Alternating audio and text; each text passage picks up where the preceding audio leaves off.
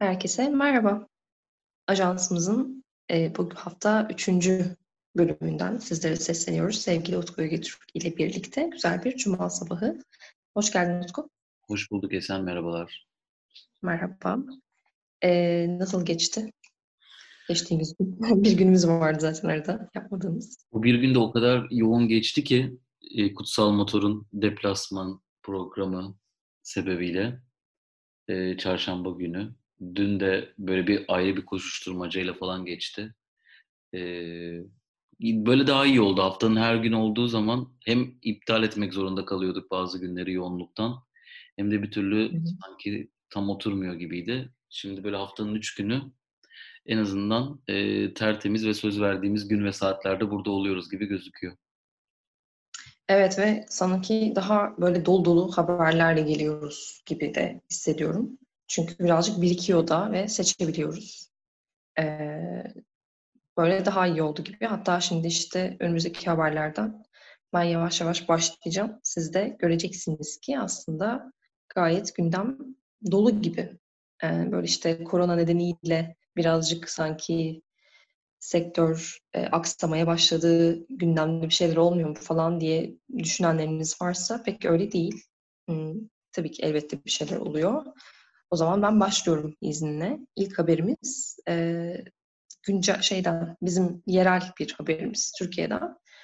Hmm, Acun Ilıcalı e, TV8'in biliyorsunuz hem sahibi hem de birçok e, reality show'a Türkiye'de imza atan e, ve yeni yeni formatlarıyla tanınan Acun Ilıcalı geçtiğimiz günlerde katıldığı bir programda resmi olarak e, Exen ismini taşıyacak bir yeni bir dijital platformun haberini verdi bize. Böyle bir Exen diye bir platform kuruyoruz dedi. Ee, içinde neler olacağına dair de bir takım açıklamalarda bulundu. Ama kısaca şu anda işte dünya çapında biliyorsunuz en ünlüsü Netflix olan Türkiye'de Blue TV gibi böyle bir takım dizi ve film e, içeriğine e, sahiplenen e, formatlara, şeylere, e, platformlara rakip olabilecek düzeyde bir yeni bir platformdan bahsediyor. Ama sanki içeriğinde biraz daha fazla reality show olacakmış gibi de bir takım e, haberlerde verdi. Duyurusunu da yaptı. E, sen istersen biraz bunu konuşalım. Evet. Sen neler düşünüyorsun? Acun Ilıcan'ın e, bu çıkışı ve işte yeni fikri hakkında.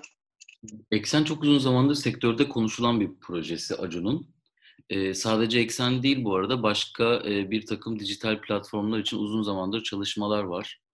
Bununla ilgili Dijitürk'ün bir projesi çok uzun zamandır konuşuluyordu. Bazı denemeler oldu, yarı yolda kaldı, e, kimisinden hiç ses çıkmadı. Ama Türkiye'de de tüm dünyada olduğu gibi sadece uluslararası anlamda büyük işlere imza atacak değil, daha yerel kalacak bir takım dijital platformlarında e, kurulacağı kendini gösteriyordu açıkçası. Eksen de bunlardan bir tanesiydi. Şimdi tabii hem işin başında Acun olduğu için hem de katıldığı programda yaptığı açıklamalara bakacak olursak biraz daha böyle Acun'un tüm dünyada çok uzun zamandır hem hakkını aldığı formatlar hem de kendi yaptığı formatlar hep böyle daha reality show tarzında programlar oluyordu, yarışma odaklı. Bunlara devam edeceği gözüküyor. E, zaten bir tane biliyorsunuz geçtiğimiz e, zamanlarda Netflix'e bir tane e, bu ünlü e, influencerların yer aldığı bir e, program yapmıştı bir yarışma programı. Burada açıkçası herhalde bunun da ilkini bir denemiş oldu. E, ama şöyle bir durum var bence.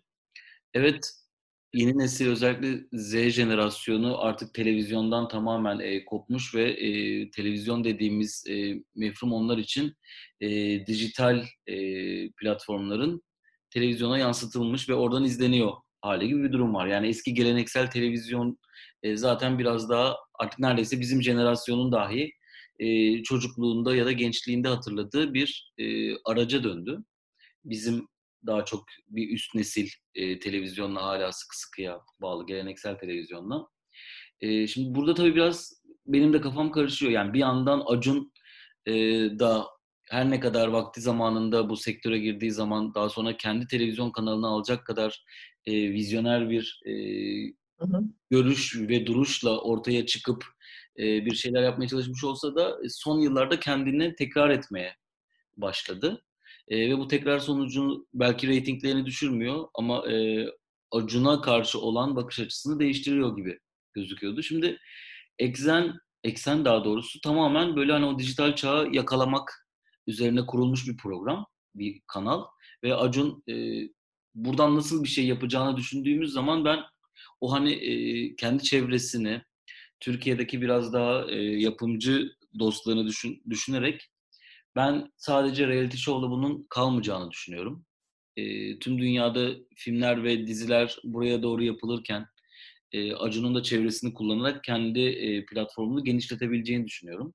E, burada tabii mesela ilk akla gelen e, Film Lovers'ta Erhan Tan'ın yaptığı haberde de geçirmiş Erhan haberin sonunda bunu.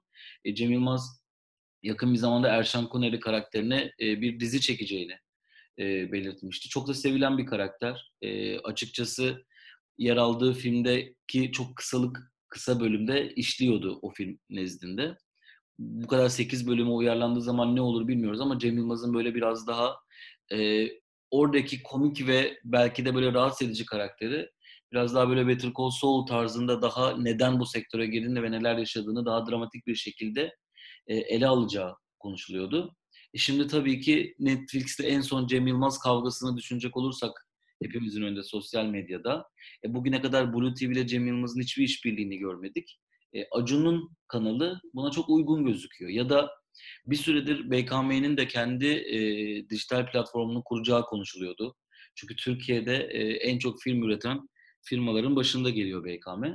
E, ve şu anda gelen son haberlere göre hani onların kuracağı kanaldan ya da bu dedikodudan bir haber yokken Acun'un e, kuracağı kanal sonrasında orada e, yayınlanabileceği düşünülebilir ki zaten biliyorsunuz ki e, Acun Ilıcalı'nın kankaları gibi bir e, topluluk var. İşte Eser Yenerler, işte Murat Boz gibi, İbrahim Büyükak gibi, Oğuzhan Koç gibi bir takım isimlerden oluşan bir kanka grubu var. Ve o kanka grubunun bir şekilde yer aldığı filmlere ya para yatırıyor ya da kendi televizyonunda yayınlıyor sinemadan sonra. Bu filmlerle doluşacaktır. Yani bir vizyoner bir e, kanal olmasını beklemiyoruz ama e, bu gerçekten e, geleneksel medyadan Acun'un TV8'ini e, seyreden insanların dijitalde devam edeceği, Survivor'ın bittikten sonra özel yapımların 24 saat yayınlandığı bir kanal olabilir gibi gözüküyor. Yani benim biraz sektörden bildiğim ve ilk tahminlerim açıkçası bu şekilde.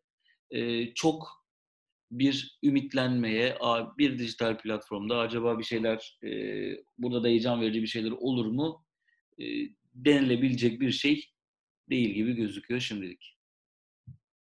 Evet, sana tüm bu söylediklerine katılmakla ve işte bu iyi e, toparlanmış özetine teşekkür etmekle birlikte e, belki şunu söyleyebiliriz. Çok açık olan bir şey. Aslında Acun Ilıcalı TV8'i ilk e, aldığı zaman sanki bir platform kurmuştu.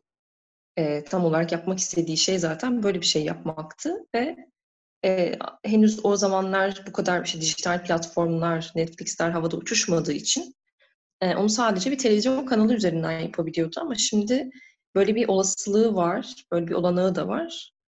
E, o yüzden sanki o bir zamanlar işte bundan belki 10 yıl önce yapmak istediği şeyi şu anda dijital platform üzerinden rahatlıkla yapabilecek ve ona dönüştürüyor zaten gibi hissediyorum.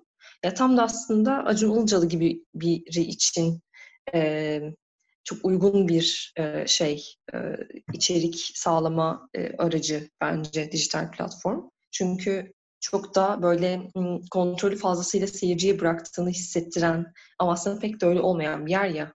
E, işte Netflix'ten hep böyle bahsederiz ya da işte Blue TV özelinde değil ama Netflix'in işte arayüz tasarımı, izleyiciyi nasıl konumlandırdığı ya da nasıl dönüştürdüğü ile ilgili hep konuşuruz sanki onlara çok fazla hakim olabilecek biri gibi geliyor bana Acun Ilıcalı ve önümüzdeki dönemde zaten bakacağız. O içerikler nasıl sunuluyor ya da işte e, nasıl konuşlanıyor. E, bence dikkatli izleyiciler de bunun farkında olacaktır. Ben açıkçası çıktığı zaman göz atmayı düşünüyorum. E, çok net bir şekilde. E, merak ediyorum yani nasıl bir şey olacağını. Özellikle arayüz tasarımını falan çok merak ediyorum mesela. Bakalım e, bize neler gösterecek sevgili Ilıcalı. deyip bir sonraki yeni başka bir e, dehamıza, bu sefer sinema dehamıza geçiyoruz. Christopher Nolan haberi geliyor. Biliyorsunuz kendisi geçtiğimiz e, ay e, sinemayı kurtarmak üzere bir film ile dönmüştü sinemalara. E, bu film üzerinden bir yorum haberi aslında bu. Warner Bros'un uluslararası dağıtım sorumlusu Andrew Cripps, Tenet filminin gişe performansını değerlendiriyor. Biliyorsunuz 26 Ağustos'ta hem Türkiye'de hem de dünyanın birçok ülkesinde vizyona girmişti Tenet. E, ve bazıları için biraz hayal kırıklığı olduğu söylendi gişesinin. E, çünkü işte beklenenin bayağı altında olduğu konuşuldu. Fakat Andrew Cripps pek böyle düşünmüyor gibi. İstersen seninle biraz onu konuşalım. E, büyük bir başarı olduğunu söylüyor e, ve işte filmin aslında açılışının ilk üç gün içinde değil 30 gün içinde değerlendirilmesi gerektiğini düşünüyor ve rakamların son derece tatmin edici olduğunu söylüyor. Sen ne düşünürsün, ne söylersin? E, Warner Bros. ilk günden bu yana bu zaten hani tam olarak Christopher Nolan'ın böyle bir net bir açıklama olması, açıklaması olmasa da e, Warner Bros. aracılığıyla Tenet'in böyle işte sinemaları kurtaracak film e, damgası yapıştırıldı Tenet'e. Ve bir denendi. Amerika'da vizyona girmedi. Ama Tenet bu dönemde insanların sinemaya gidip gitmeyeceği hususunda bir deneme e, olarak ortaya çıktı ve anlamsız şekilde özellikle Türkiye'de de hatta bunu Beyoğlu Sineması'nın e, haftalık bülteni 1989'da da yazmıştım ben bu konuyu. E, film ilk başta şey denildi. İlk üç gün rakamları açıklanmayacak. İşte ilk hafta rakamları açıklanmayacak. İşte gişesi Amerika girene kadar açıklanmayacak gibi böyle bir takım e, spekülatif yorumlar vardı Warner Bros. tarafından. Sonra ne olduysa rakamlar açıklanmaya karar verildi ve bu rakamlar açıklandıktan sonra özellikle Amerikan basınında daha doğrusu Amerika'nın sinema basınında e, bir anda filmin çok iyi gişe yaptığı, işte filmin tüm dünyada büyük ilgi gördüğü, insanların işte filme gittiği, Çin'de Çin miydi işte uzak doğuda bazı ülkelerde bu kadar izlendiğini, bir anda böyle bir dalga olunca Türkiye'de de böyle gişe analizi yapan ve bunu takip eden bir takım isimler sosyal medya hesaplarında gerekse köşelerinde Tenet'in Türkiye'de de işte hak ettiği değeri bulduğunu, iyi izlendiğini falan yazmaya başladı. Şimdi böyle yorumlar var. Bir yandan açıp gişe rakamlarına bakıyorsun. E, bu yorumları şey diye düşünüyor insan. Ya acaba ben mi yanlış okuyorum bunu? Ben mi yanlış anlıyorum diye. Çünkü neredeyse seans başına 4 ila 5 seyirci falan düştüğü günler vardı Tenet'in tüm Türkiye ortalamasında. Hani hafta sonunu falan da aldığın zaman seans başına 10 ortalama falan e, düşüyor ki hani bu rakamlar gerçekten değil sinema salonlarını kurtarmak, e, sinema salonlarının masrafını çıkarabilecek dahi rakamlar değildi. E, sonra yavaş yavaş sanırım bu haberler biraz manipülatif haberler oldu. Özellikle Amerikan basında belki bilerek isteyerek yapıldı, yaptırıldı bu haberler. Belki bülten olarak geçirildi, servis edildi. Ve onun da gazıyla beraber belki tüm dünyada bu şekilde yayıldı. Fakat sonra sanırım herkes bir, bir saniye ya bunu gerçekten e, sinemaya giden insan sayısına vurduğumuzda e, bu konuda bir bir hata yapıyoruz galiba dedi ve bir anda anlamadığım şekilde sanki ilk iki hafta böyle değilmiş gibi durum ki yani aynı böyleydi aslında durum. Warner Bros'un e, aslında Tenet'le başarısız olduğuna dair haberler çıkıp işte filmi dijitale verseler zararını kurtarırlar çok daha iyi olura döndü haberler. Oysa ilk günden bu yana durum ortadaydı. İşte bu, bu kadar yorumlar e, çalkantılı olmaya başladığı e, durumda da Warner Bros'un e, dağıtım sorumlusu Andrew Cripps çıkıp tekrardan bir durumu toparlamaya ve filmin zarar etmediğine işte böyle böyle çok daha aslında pandemi döneminde karşılığını bulduğunu açıklamaya kalktı. Çünkü onlar için Christopher Nolan çok önemli bir yönetmen. 3 senede 4 senede bir film çeker e, ve film çok büyük hasılatlar eder. Warner Bros'a çok büyük paralar kazandırır. O yüzden ne onun kalbini kırmak istiyorlar. E, film henüz Amerika'da vizyona girmedi, o beklentiyi düşürmek istemiyorlar. Gibi bir takım. Yani bunlar tamamen e, seyirciyi manipüle etmek için, sektörü manipüle etmek için yapılan konuşmalar. E, bana soracak olursanız tek bir gerçek var. O gerçek de şudur ki e, Tenet e, maalesef ki pandemi sonrasında sinemaları kurtaran film olamadı e, ve Tenet diğer filmleri vizyona sokmak konusunda e, ve seyirciyi salona göndermek konusunda bir e, şevklendiren bir film olmadığı gibi e, geçtiğimiz günlerde e, Disney'in tüm filmlerini 2020'de yer alan bütün filmlerini 2021'e ertelemesiyle birlikte artık sinema dünyası adına Beyaz Perde adına 2020'yi tamamen kapattığımızı gösteren film oldu diyebilirim. Evet, çok e, güzel bir şekilde özetledin ve netleştirdin sanıyorum hepimizin kafasındaki bu kafa karışıklığını belki. ama böyle şeyler yapılıyor sanırım. PR'da tam olarak böyle bir şey. bir şekilde sanki bir yönetmenin belki sonraki filmlerini de kurtarmak adına, onun kariyerini de kurtarmak adına bazen böyle başarısız olduğu, tırnak içinde söylüyorum başarısız kelimesini çünkü en nihayetinde Christopher Nolan için oldukça önemli bir filmdi ve onun e, gişe e, rakamları onun kariyeri açısından çok çok çok önemliydi. Ama bazen böyle bir e, yorumlarla manipüle edilebiliyor ya da manipüle de diyemeyiz belki. Onlar için e, gerçekten de böyle olabilir. Ama en nihayetinde sanki bu e, bir işte yönetmenin kariyeri açısından oldukça önemli bir haber.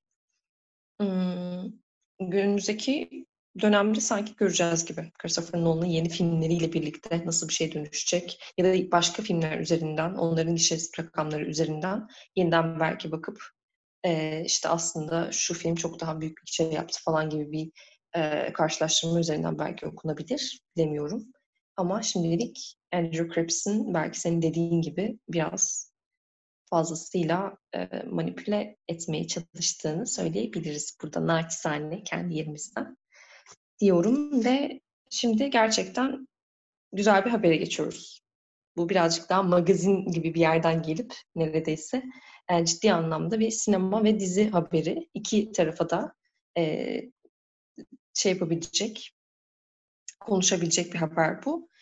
E, sevgili Akira Kurosawa'nın çok değerli filmi Rashomon arkadaşlar HBO Max tarafından dizi formatına uyarlanıyor.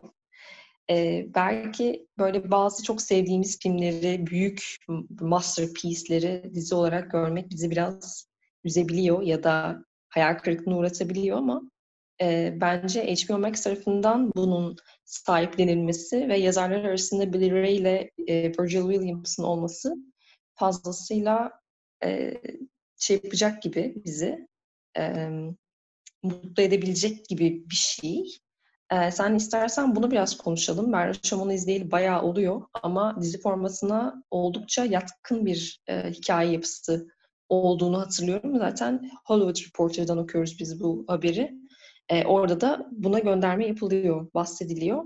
Sen neler söylersin böyle bir filmin ım, dizi formatında görmek nasıl nasıl bir şey olabilir? Kafanda neler canlanıyor? Ya da genel olarak yine sektörel olarak da şey yapabilirsin, e, söyleyebilirsin Utku. E, senin fikirlerini merak ediyoruz. Şimdi aslında Hollywood Reporter'ın haberinde de e, var bu bilgi. E, yaklaşık iki iki buçuk sene önce galiba bu haber ilk servis edildi. Yani daha doğrusu böyle bir e, Rashomon'un bir televizyon dizisi olacağı açıklanmıştı. O zamandan beri aslında bence e, bu tarz filmleri e, diziye uyarlama fikri hep böyle bir e, cheesy gelse de e, bu hı hı. daha bana sanki daha özel bir film gibi geliyor. Yani daha gerçekten uyarlanabilir gibi geliyor. Burada önemli olan bence e, senarist, e, senaryo ekibi ve yapılacağı kanal. Yani bu projeyi sahiplenen yapımcı ve kanal aslında burada çok önemli. E, bu bence e, dizinin nasıl olacağı için konuşmak için sanki çok erken ve hani, buna dair yorum yapmak biraz zor ama HBO Max'in biraz sanki şeyini, vizyonunu ortaya koyuyor gibi geliyor. Sonuçta bir Akira Kurosawa filminin e, televizyon uyarlamasını yapmak hani çok büyük bir hype yaratacak bir şey mi? Belli bir e, kesim için sadece aslında böyle bir durum. E, kültleşmiş bir film. Çok fazla hayranı olan bir film.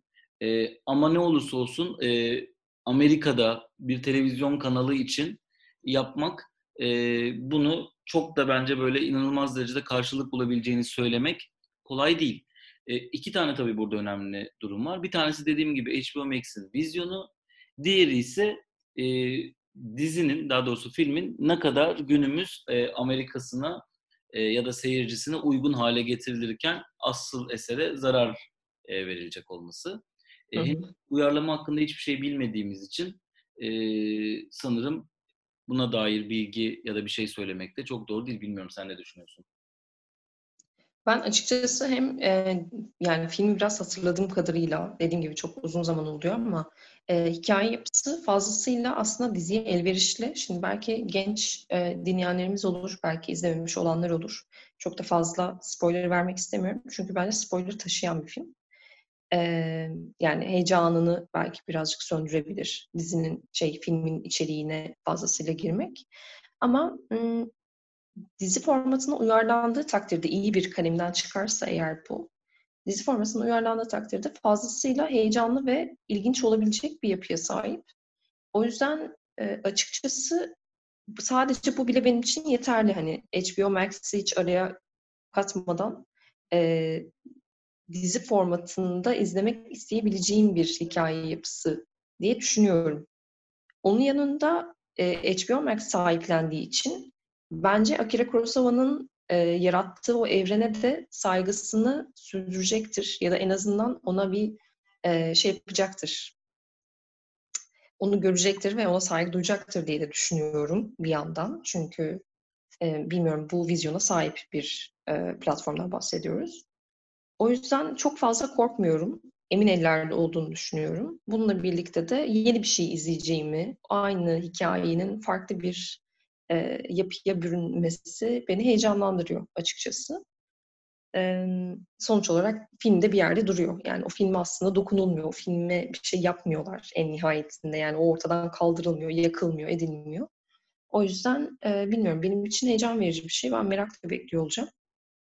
E, hatta filmde izleyeceğim şimdi tekrar yakın bir zamanda. E, o yüzden şey değilim. Çok e, böyle kötü hissetmiyorum kendimi. Normalde dediğim gibi hani başka bir platform olsaydı, başka bir yer olsaydı belki ya da başka bir yönetmen olsaydı, başka bir hikaye olsaydı birazcık şey yapardım ama korkardım böyle şeylerden. Genelde kitap uyarlamaları ya da e, film uyarlamaları bizi şey yapabiliyor dediğim gibi üzebiliyor, hayal kırıklığına uğratabiliyor. Ama bunun için aynı şeyi söyleyemeyeceğim sanırım. E, haberde küçük bir detay var diziyle ilgili. Beni de açıkçası diziye dair en azından heyecanlandıran şey oldu e, her bölüm e, farklı bir karakteri gözünden anlatmış evet. olayı ve e, açıkçası hani böylece bütün o puzzle'ın parçaları hani yer alan bütün bölümler sonunda aslında bütün karakterlerin e, spoiler vermemek için ben de çok detaya girmiyorum. Bu olayı e, kendi açısından nasıl gördüğünü gösterecekmiş. E, bu, bu mesela bana heyecan verici geliyor çünkü nereden baksanız hani 8 bölüm gibi düşünecek olsak 8 saatlik bir e, anlatı demek. Her bir karakteri derinlemesine görmemiz demek. İyi çekici diye takdirde de çalışabileceğini düşünüyorum ben de. Evet, ben de öyle düşünüyorum. Hatta belki işte Kurosawa bu dönem çekseydi bu şeyi belki de dizi formatında çekmeyi tercih ederdi böyle bir anlatıyı. Ee, bilemiyoruz tabii ki. Yani muhtemelen gene sinema filmi yapardı ama e, o yüzden beni heyecanlandıran bir şey en nihayetinde diyorum. Senin de ekleyecek ekstra bir şeyin yoksa son haberimize geçeceğim. Tabii. Evet, bir sonraki haberimiz e, BAFTA Film Ödülleri hakkında. E, yeni bir takım kurallar gelmiş, e, yeni bir takım metotlar açıklanmış, oylama metotları, işte üyelik metotları gibi. E, istersen Utku sen biraz bahset, sonrasında birlikte konuşabiliriz. Tabii Screen International'dan okuyoruz bu haberi ve biraz uzun bir haber ama özetleyemeye çalışalım en azından. E, ne gibi yeni kurallar geldi? Öncelikle aslında bu akademide de geçtiğimiz dönemlerde yapılan bir kurala benzer bir şekilde e, üyelerin e, daha hakkaniyetli oy verebilmesi için e, izlenen e, film sayısının random bir şekilde e, gözle görülür bir şekilde artışı e, isteniyor ve bunların izlendiğine dair bir sıralama yapılmasına dair bir rapor gibi e, bir şey isteniyor. Çünkü çok uzun zamandır özellikle akademide yani Oscar ödüllerinde zaten bu filmi izlemiyorlardır. E, bu kadar sonuna kadar gelmemişlerdir. O yüzden bu film zaten izlenmeden elenmiştir gibi yorumlar yapılıyordu. BAFTA da bunun önüne geçmeye çalışıyor. Diğer yandan e, 6 adaya inecek olan yönetmen kategorisinde, en iyi yönetmen kategorisinde e, uzun listede 20 yönetmen yer alacak ve bu 20 yönetmenin e, 10'u kadın, 10'u erkek olacak şekilde bir uzun liste hazırlanacak. E, bin tane yeni e, üye alınıyor ve bu üyeler e, daha az temsil edilen dünya üzerinde e, gruplara mensup insanlardan oluşacak diye anlıyorum. Umarım e, yanlış bir şey söylemiyorum. E, haberde dikkat çeken bir diğer detay ise e, gelecekte verilecek kararlarla ilgili de bir takım e, ön konuşmalar yapılmış yanlış anlamadıysam bunu da. E, şöyle ki biliyorsunuz ki e, Berlin Film Festivali oyunculuk kategorilerinde e, en iyi erkek ve en iyi kadın oyuncu kategorilerini kaldırarak oyunculuk kategorilerini e, tek bir e, kategoriye indirgedi ve en iyi oyuncu ve en iyi yardımcı oyuncu e, olarak adlandırmaya başladı. E, BAFTA da önümüzdeki dönemde buna geçeceğinin ilk sinyallerini e, açıklamış oldu. E, zaten dünyanın e, geldiği nokta ve gitmesi gerektiği nokta cinsiyet e, ayrımcılığı konusunda e, budur. E, bu karar özellikle senelerdir e, sinema sektörüne hakim olan e, erk egemen e, bir takım kişilerin hoşuna gitmediği için eleştiriler almıştı Berlin Film Festivali'nin. E, ben açıkçası Kutsal Motor'da yaptığımız bir yayında da e, söylemiştim. Burada da tekrar edeyim. İstediğiniz kadar çırpının, istediğiniz kadar e, ah erkekler sinema sektörü bizimdir elimizden gidiyor diye e, kendinizi yerden yere atın. E, maalesef biz e, 100 yıl neredeyse yani 100 yıldan fazla bir zamandır biz erkekler sinema sektörüne böyle bir e, konmuşuz. E, bizim diye birçok sektör gibi e, istediğimiz gibi abiyane tabirle at koşturmuşuz. Artık dünya değişiyor. Dünya böyle bir yer değil. E, sadece beyaz erkeklerin e, hükümdarlığı artık sona erdi. Ermelidir zaten. E, bu kararlarda bunun önemli bir parçası. E, senden özür diliyorum. Konu buraya bağlanmışken bu konudaki fikirlerimi tekrar etmek istedim. E, onun dışında tabii ki ben de senin yorumlarını merakla bekliyorum. Senin söylediklerine ek olarak yani çok dediğin gibi uzun bir haber. Ben de şey yapamadım, toparlayamadım hatta neredeyse ama çok spesifik ve belli bir takım yerler var. Yönetmenlerle ilgili verilen kararlar ki geçtiğimiz işte ödül sezonlarında, festivallerde çok fazlasıyla konuşulan bir şey bu ve çok tartışılan bir şey. İşte ne yapalım, şey mi sayalım, işte kadın yönetmen mi, işte kötü film yapan kadın yönetmenleri de mi ödül verelim gibi soruları hatta neredeyse e, çıkan bir kapıya e, neden olan şeylerdi bunlar. Bu hafta bir şekilde bunun önüne geçmek için on kadın on erkek yönetmen meselesine giriş yapmış ama ben burada e, yine birazcık kafam karıştı. Çünkü m, bu cinsiyet belirleme meseleleri birazcık e, beni şey yapıyor. Yani anlıyorum oradaki pozitif ayrımcılık yapılmaya çalışıldığını ya da şekilde en azından bir adım atılmaya çalışıldığını ama bir yandan böyle bir durumda da kendisini kadın ya da erkek olarak tanımlamayan e, insanlar için nasıl bir görüleri olur diye de düşünüyorum. Yani birçok insan işte anketlerde orada burada şurada kendi cinsiyetlerini erkek ya da kadın olarak göstermiyorlar. E, bu yönetmenler için de sanıyorum geçerli olabilir bir şey. E, o birazcık benim kafamı karıştıran bir şeydi. Bir de biliyorsunuz geçtiğimiz e, aylarda Oscar için böyle bir şey konuşuluyordu. E, akademinin bir takım aldığı kararlar üzerinden böyle bir şey konuşuluyordu yine. E, işte orada Alfonso Cuarón'un bir e, çıkışı olmuştu. Şey demişti, işte az temsil edilen azınlık üyelerine ya da göçmenlere fazlasıyla yer verildiği ya da işte yeni adaylar seçilirken bunlara dikkat edileceği söyleniyor hep. Ama hani böyle kurallar, bu tür kurallar aslında doğal olması gereken, insanların içine sinerek ve dönüşümle e, insanların kendilerini ve fikirlerini dönüştürerek aslında uyum sağlaması gereken şeyler. Neredeyse insanların o doğal süreçlerini bastırarak böyle kuralcı bir zihniyet de getiriyor bir yandan. Ve aslında çok da istediğimiz bir şey değil. Yani biz böyle bir takım e, kanunlar ve kurallar çerçevesinde e, belki hakların e, saklı tutulmasını isteyebiliriz ama e, bazı şeylerin de birazcık e, insanların isteyerek yapması gerekiyor. Yani 10 kadın 10 erkek eşitliği evet çok çok önemli bir şey belki. E, cinsiyet eşitliği böyle bir durumda. Ama bunu birazcık da sanki ya da işte az temsil edilen azınlık mensubu insanların çok daha fazla temsil edilebiliyor olması, çok daha fazla ödüllendiriliyor olması e, çok çok önemli bir şey. Tabii ki elbette bunu artık konuşmuyoruz bile ama e, bunun sanki kurallar dahilinde değil ama zaten olabiliyor olması gerektiği bir dünyada yaşadığımızda bir yandan düşünüyoruz. Belki buna doğru e, adım atılması daha önemli. Yani bir takım işte eğer azınlık mensubu insanlar ya da kadınlar e, film yapmakta zorlanıyorlarsa, bu üretim araçlarına ulaşmakta zorlanıyorlarsa, kendilerini kendilerine ait bir temsil bulmakta zorlanıyorlarsa belki bu insanlara çok daha fazla e, destek olunması gerekiyor.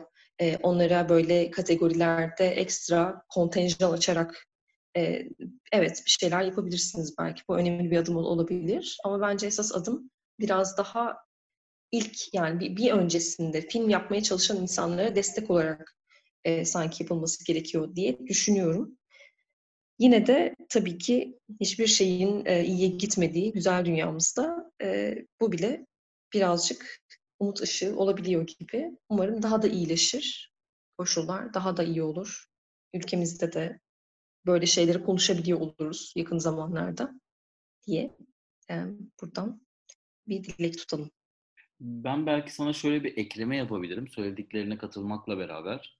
Ee, şimdi zaten bundan önceki ödüllere, yani ödül neden önemli? Ödül çünkü şu demek, yani tabii ki sinemacılar, e, sanatçılar ödül almak için e, sanat eseri üretmezler ama e, bu işe devam edebilmeleri için önemli bir araç. Özellikle e, daha e, ana akım sinemaya da daha popüler sinema açısından e, görüş belirtecek olursak ki festivallerde apayrı bir noktada konumlanıyor. O yüzden aslında hani e, fon alabilmek, işte ödül aldığın zaman bir sonraki filmini daha rahatça yapabilmek bunlar sinema sektörü açısından önemli şeyler. O yüzden de böyle aslında bu ödülleri bir şekilde her zaman konuşmaya devam ediyoruz. Burada bence şöyle bir öne, önemli bir durum var.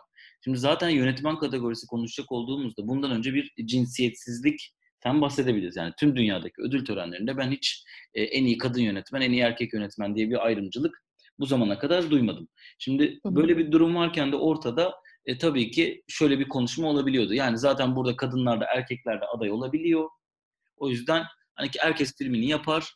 E, jüri ne yapsın? 500 tane erkek filmi varken, iki tane kadın filmi varken ne yapsınlar? 5 tane erkek yönetmen aday olabiliyor. Yapabilecek bir şey yok e, gibi e, çok da altı doldurulmayacak bir sav yıllardır konuşulabiliyordu. Şimdi bu getirilen karar şunu aslında getiriyor. Yapımcılara sen artık kadın yönetmenlere eğer ki şans verirsen bu yönetmenler de e, en az erkek yönetmenler kadar sana ödül, para, prestij vesaire getirebilir. Ben bunun çok önemli olduğunu düşünüyordum. Yani birkaç senedir aslında benzer şeyi söylüyordum. Festivaller gerekirse pozitif ayrımcılık yapmak zorunda. Çünkü festivaller e, kadın erkek ayrımcılığı konusunda tüm dünyada ses çıkarabilecek ve yapımcılara bu filmleri böyle yapın diyebilecek e, önemli bir konumdalar. Keza Amerikan sinemasına baktığımızda Hollywood da böyle bir konumda. Hollywood e, ta Oscar yani akademi ödülleri biz bundan sonra işte kadın ve erkek yönetmen sayısına eşit şekilde e, şans veriyoruz dediği anda yapımcılar e, bu zamana kadar burun kıvırdığı, belki senaryolarını geri çevirdiği, belki senaryolarını alıp biz e, daha popüler beyaz bir erkeğe bunu çektireceğiz dediği yönetmenlere film çekmek, onlara da teş, onları e, film çekmesini teşvik etmek ve para yatırmak için daha cüretkar olacaklar. O yüzden ben bu kararların şu anda önemli olduğunu düşünüyorum. Fakat daha sonra gitmemiz gereken noktanın da yeniden cinsiyetsizliğe doğru gitmesini, sektördeki o eşit ağırlığı yakaladıktan sonra artık e, bütün azınlıkların aynı şekilde hakları korunuyor olduktan sonra bence de dünyanın gitmesi gereken yer cinsiyetsizlik ya da işte beyaz diye, siyah diye, e, işte göçmen diye, e, işte Amerikan diye, Meksikalı diye, Hispanik diye ayrılmadan herkesin her sektörde kendine e, herhangi bir nedene ayrılmaksızın eşit şartlarda şans bulabildiği yere gelebilirsek eğer ki bunu bizim görebileceğimizi sanmıyorum. Geldiğimiz noktada yeniden e, cinsiyetsizliğe gitmek, az önce söylediğin gibi kendini herhangi bir cinsiyete mensup hissetmeyen e, ya da onun içerisine tanımlamayan ki aslında bence hepimizin gelmesi gerektiği noktada bu. E, insanlar için e, çok daha doğru olacaktır diye düşünüyorum. O yüzden de ben şu an geldiğimiz noktayı e, umut verici görüyorum.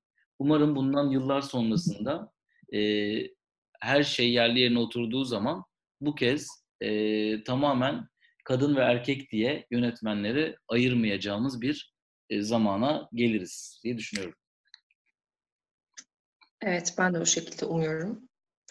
Ve hatta kadın erkek ya da işte ne bileyim siyah ya da işte şu etnik gruptan ya da şuradan. Yani zaten bunun en temelinde sanıyorum ödül verirken alınan bir karar değil de bu. Aslında çok sosyolojik bir mesele ve e, en nihayetinde zaten film çekene kadar ki e, zamana ulaşana kadar zaten toplumda bir eşitliğin sağlanması gerekiyor ki insanlar da oraya e, şey gitsin ya da belki bilmiyorum 10 tane kadına da ödül verilebilir ya da 10 tane kadın aday gösterilebilir mesela bir yıl ve kimsenin aslında dikkatini çekmez çünkü bu tesadüftür gibi bir şeyin konuşulabileceği zamanları e, sanırım istiyorum ya da işte 10 tane erkeğin 10 tane işte ne bileyim intersex e, insanın e, da işte aday gösterilebildiği ve işte aslında bunun tamamen tesadüf olduğu böyle ütopik bir e, şey bekliyorum aslında. Gelecek umut ediyorum ama sanıyorum o çok yakın bir gelecek değil diye de düşünüyorum. Buradan o zaman BAFTA film ödüllerini en azından attıkları bu adım için e, kutluyor ve yeni sezonda, yeni dönemde nasıl bir dünyaya açıldığımızı hep birlikte göreceğimizi e, duyurmak istiyorum sevgili dinleyenlerimize. O halde haberlerimizin sonuna geldik. Sevgili Utku, istediğin, eklemek istediğin bir şey varsa yoksa ya da Yok, önümüzdeki hafta pazartesi günü umarım daha tatlı haberlerle birlikte yeniden ajansta buluşabiliriz. Evet, o zaman kendinize iyi bakın. İyi hafta sonları diliyoruz. Hoşçakalın.